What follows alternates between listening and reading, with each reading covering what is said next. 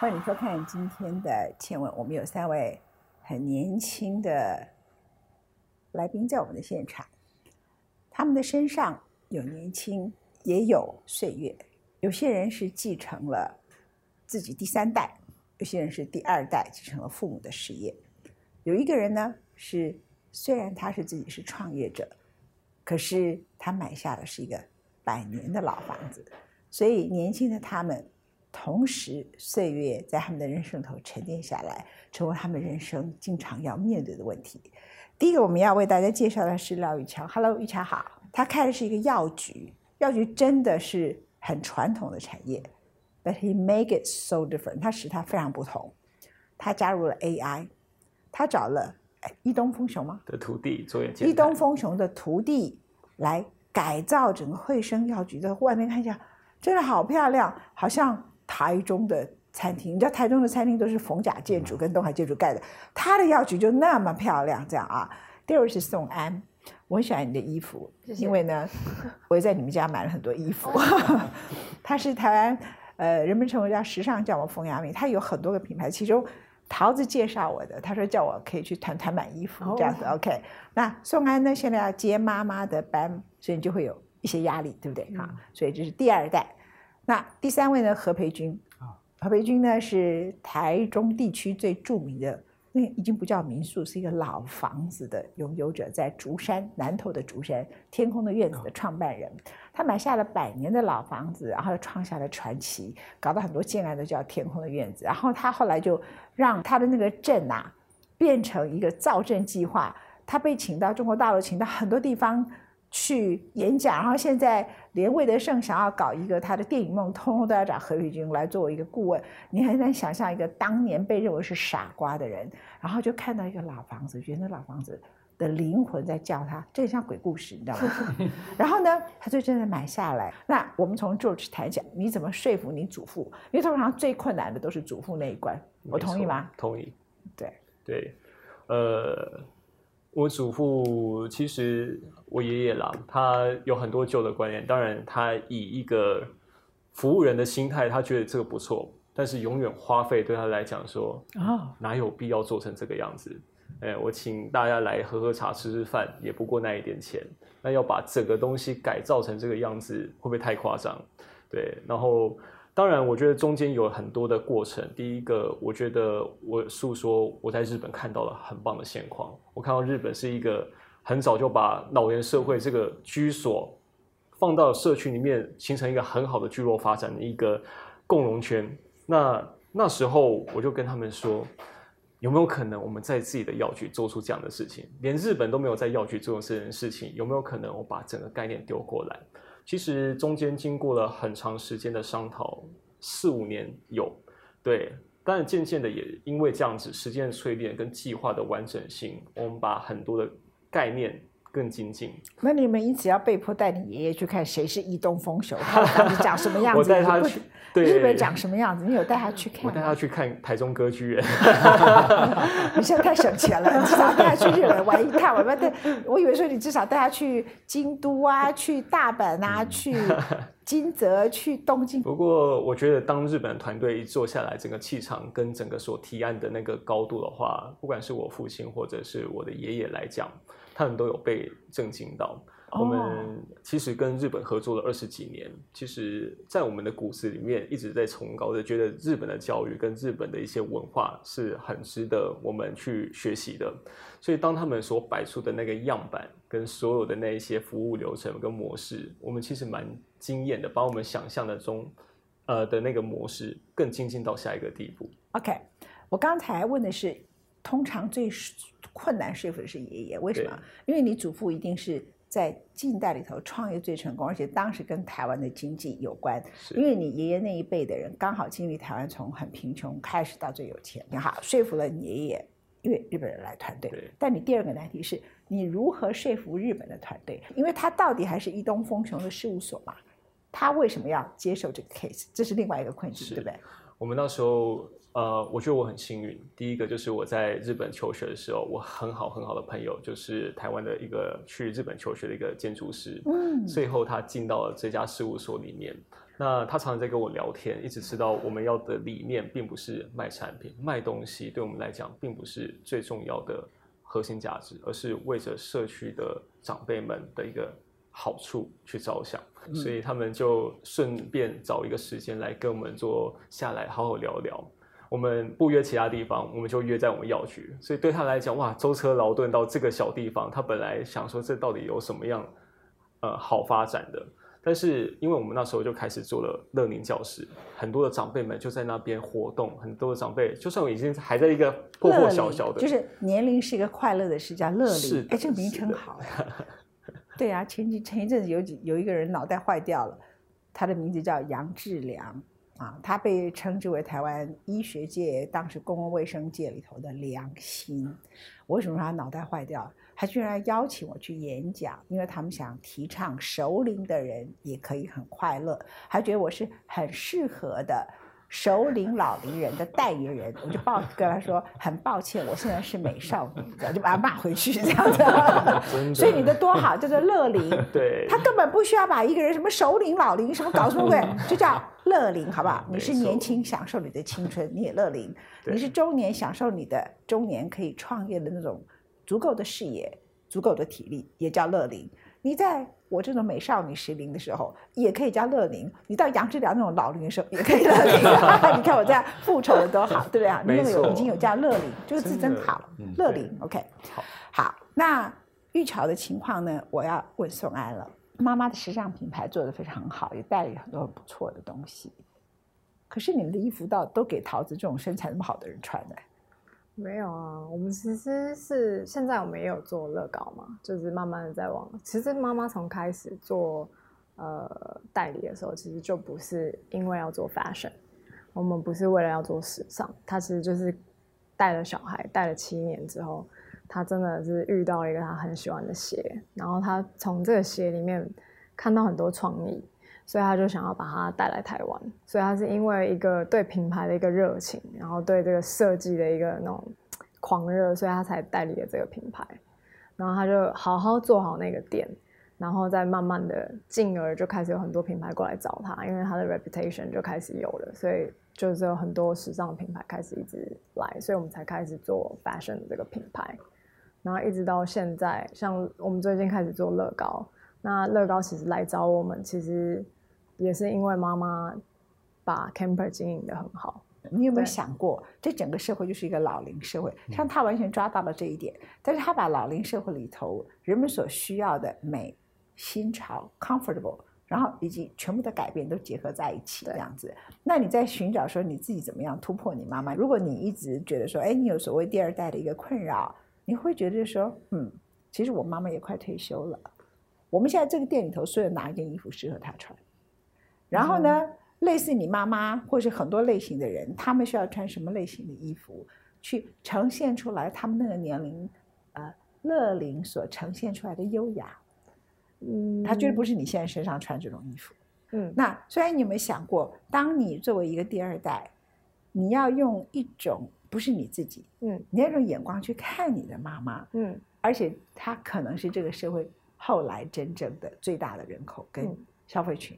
坦白讲，台湾的钱都在你妈妈他们那一辈的人的口袋中。但是其实我们的，我觉得我们的方向就是不太一样。应该说，不管是我对我，我觉得我们两个的行业是完全不一样的。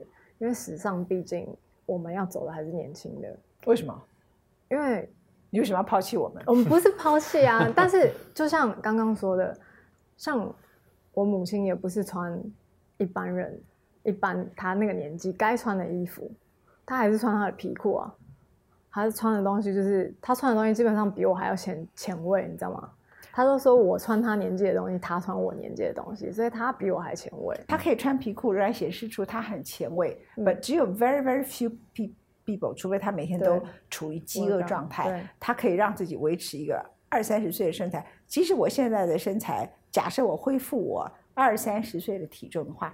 That's total different 这样子，所以他仍然有一些衣服是特别适合，而且是他看起来很年轻、很前卫，像你的年龄的。所以一样啊，你看你妈妈，你就应该去想，叫你妈妈是专门去，她想象跟她同年龄的人是是是。都在应该穿什么衣服，然后尽量去采购那一类型的衣服。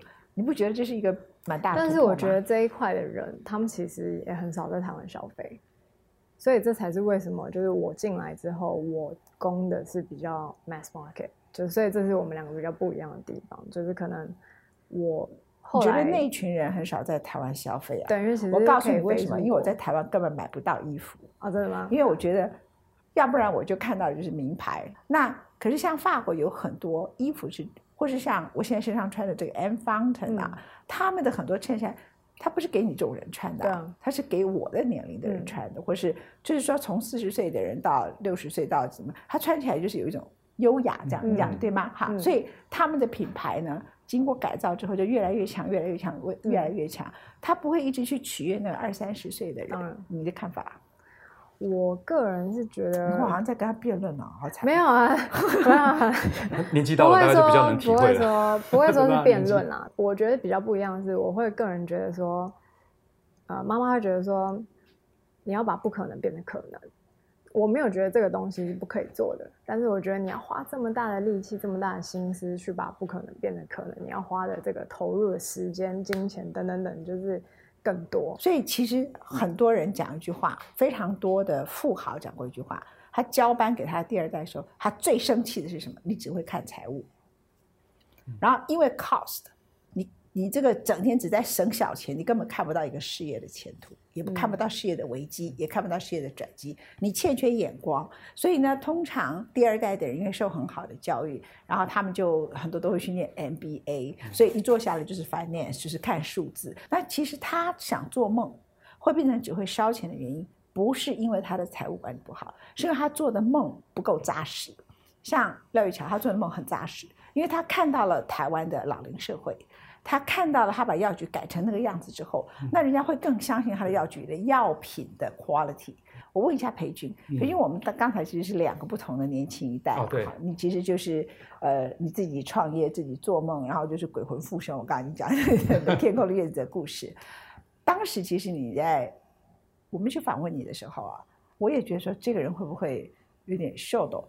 你那个百年老房子，我觉得修得很好，哦可是你居然搞到要做一个整个小镇的城镇计划，你知道吗？造镇计划，那个嗯造镇不是说全部都是搞开发商进来，嗯，你看我二十六岁到去修那个房子创业，今年四十岁了，我们认识那么久吗？四十岁了。你看我从一个年轻人，现在已经变中年了。你发现我头发越来越短，就是这个样子。是，而且脸 也变啊，体型也变变宽了，变宽了。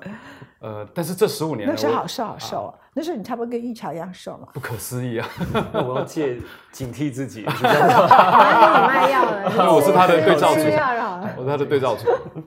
十五年，我其实我我觉得我学习到非常多的东西，因为从小就在台湾的乡下长大，嗯，然后从一间民宿社区到小镇，然后从三年前到中国大陆，我那时候从北京大学的演讲，南京大学长江商学院，后来啊、就开始做了一些跟他们合作的项目，从湖南宁波到现在的广东，呃，我累积了很多对岸的一些大型的策划的能力，还有他们沟通的一些能力。那其实那段时间是展开了我的视野，因为台湾比较像小而美的这种发展状态，由下而上的治理，那对岸比较由上而下，但它比较是视野跟格局的宣。它大型的项目，呃，一次二十亿公顷要怎么策划？所以那时候像呃魏德胜导演，他当时要做那些呃片场啊，他就看到有一些我们在那边的工作经验，所以经常我也跟你他讲一个例子，你讲宁波你做什么？我们做呃，我在湖南是做一个景区型的社区，它是一个二十一公顷的呃一个百亿的开发。那也是三年前他们到竹山看了我那些比较视为没落的小地方，然后看着我们已经做了八年的居民的社区的营造，大家怎么一起来关心故乡。嗯那那段时间他们非常的就非常的惊讶，就觉得哦，原来台湾的居民是会自发性的来讨论的家乡到底怎么变得更好。所以回去之后呢，就力邀我们过去那个地方。那原本也以为是要做个民宿的顾问还是辅导，然后后来一看就哇，那个太大的规模的一个开发。那后来他就跟我们说，哎，那个何老师，我们希望你来的时候，我们不是要做一间民宿，我们是整个二十一公顷中间的一个部分，二十一公顷五柳湖岸的两侧。你才三十几岁，他就叫你何老师，很不错。嗯，然后他就说、呃麻烦你一定要来帮我们做整个策划。那二十一公顷是多大呢？这在台湾都很难想象。可是那一次，呃我同我的同事他们大家都觉得要怎么开始？但是那天晚上我就觉得应该要尝试。为什么？因为我看到他们很多年前在做策划的那个大型的能力非常的快速。还是在湖南的湖南的那个那个常德，常德对。然后后来就在那边，我们就花了十个多月。我是觉得应该是历经了千辛万苦，终于把两岸呃两侧的那个五柳湖两侧八十几栋不同年代的民宅，本来都要打掉盖酒店的，后来就依据台湾的跟大陆这边的一起合作的规划，就全数都保留下来修回去。那居民就不用强制搬迁，有些就留在当地要能够就业。所以我们那边有一个辅导的那种，像我们在台湾竹山的社区的教室，就是开始慢慢的跟他们做一些辅导跟陪伴的工作。那个做完之后呢，后来就被邀请到宁波一个湖城乡，它是一个比较贫困的农村，嗯，啊，他们就开始大量的就一直派人啊到我们竹山来看，来交流，到我们南投那种乡下的地方，不断的来看那些细节。那后来就希望我们也可以在那个地方做一个农村型的社区示范项目。那到最后呢，我们就因缘机会到去年啊，大概去年年初就广东啊那个陈浩然会长他们来的这边看完之后，就力邀我们到他广东的一个茶农村。一个克斯特地形的农村，非常美的农村。我在台湾没看过那么美的农村。克斯特地形，非常美的农村，太美了，一望无际的稻田，可是都是老人家留下明清时期的古建筑聚落。那后来我们就决定长期陪伴这个农村，就参等于是前面两年在对岸累积的经验啦，然后最后就落在这个农村开始做了顶层的规划。也就是现在中国大陆数不尽的农村开始希望能够在人的特质产生一些变化。那台湾从社区营造，从文化、民宿、社区这一路，还有地方的产业的复苏，这些经验。所以那些老年人做了什么？然后年轻人回去做了什么？对，我们现在那个广东老师现在正在开始，因为我后来我们去年做了一个顶层的策划而已，后来就遇到了疫情嘛，我们就没办法过去。但是现在是确定会长期落在那个项目那边来做。哦，那那里有很多明清建筑，那显然很美啊。对，古建筑聚落。哦，我其实你看到一个农村会非常的震撼啊，就是我觉得还居然还有这种尺度的农村呢。它是几乎没有污染的一种状态。今天三个人都给我们很不错的一些经验，也告诉我们他们每个人的一些人生的故事。他的情况是从老房子到改变南投小镇，到到各全世界。你说最后一个去马来西亚，你去马来西亚还有日本。你看我们南投一个小村落多么厉害啊！呃，所以我们现在正在做一个区块链的亚洲创生的一个平台啊，因为我在南投还有另外一个团队用区块链在做。也是数据乡村的数据的收集。我跟你讲，横滨赶快找这个这个这个要 我刚刚有想到这个是一个机会。横滨，对，横滨，横滨。OK，我们很高兴三位可爱的来宾来到我们的现场。哎，你的汇生大局为什么蹲在台南呢？你不能够拓展一些店到台中、台北来汇汇集很多像杨志良这种熟龄男人吗？对，其实我们做完之后，好多人来找我们。那包括台中、桃园、高雄的团队就一直在过来，苗栗的也是。其实我觉得我们创造了第一步，让大家能够有一个模板去复制出去的。那这些团队不外乎只有药局、有医生、中医师到这些的人员、饭店业者的结合。其实大家都很难，我觉得我们都很难去。就是我们有一个想法，一直知道它是对的，很少人去把它真正的实现出来。但当你是做第一个人实现的话，就像刚才平君讲的，你把它实现那个状态下，人家自动一直来找你，大家就会无形中一直来找你。嗯，对。好，给你们一个掌，很棒的掌声。然后我最谢谢的是廖玉桥，他给了我们一个很棒的名称，叫。乐林杨志良，你听见了吗？你看我都要 care 这件事情，谢谢啊。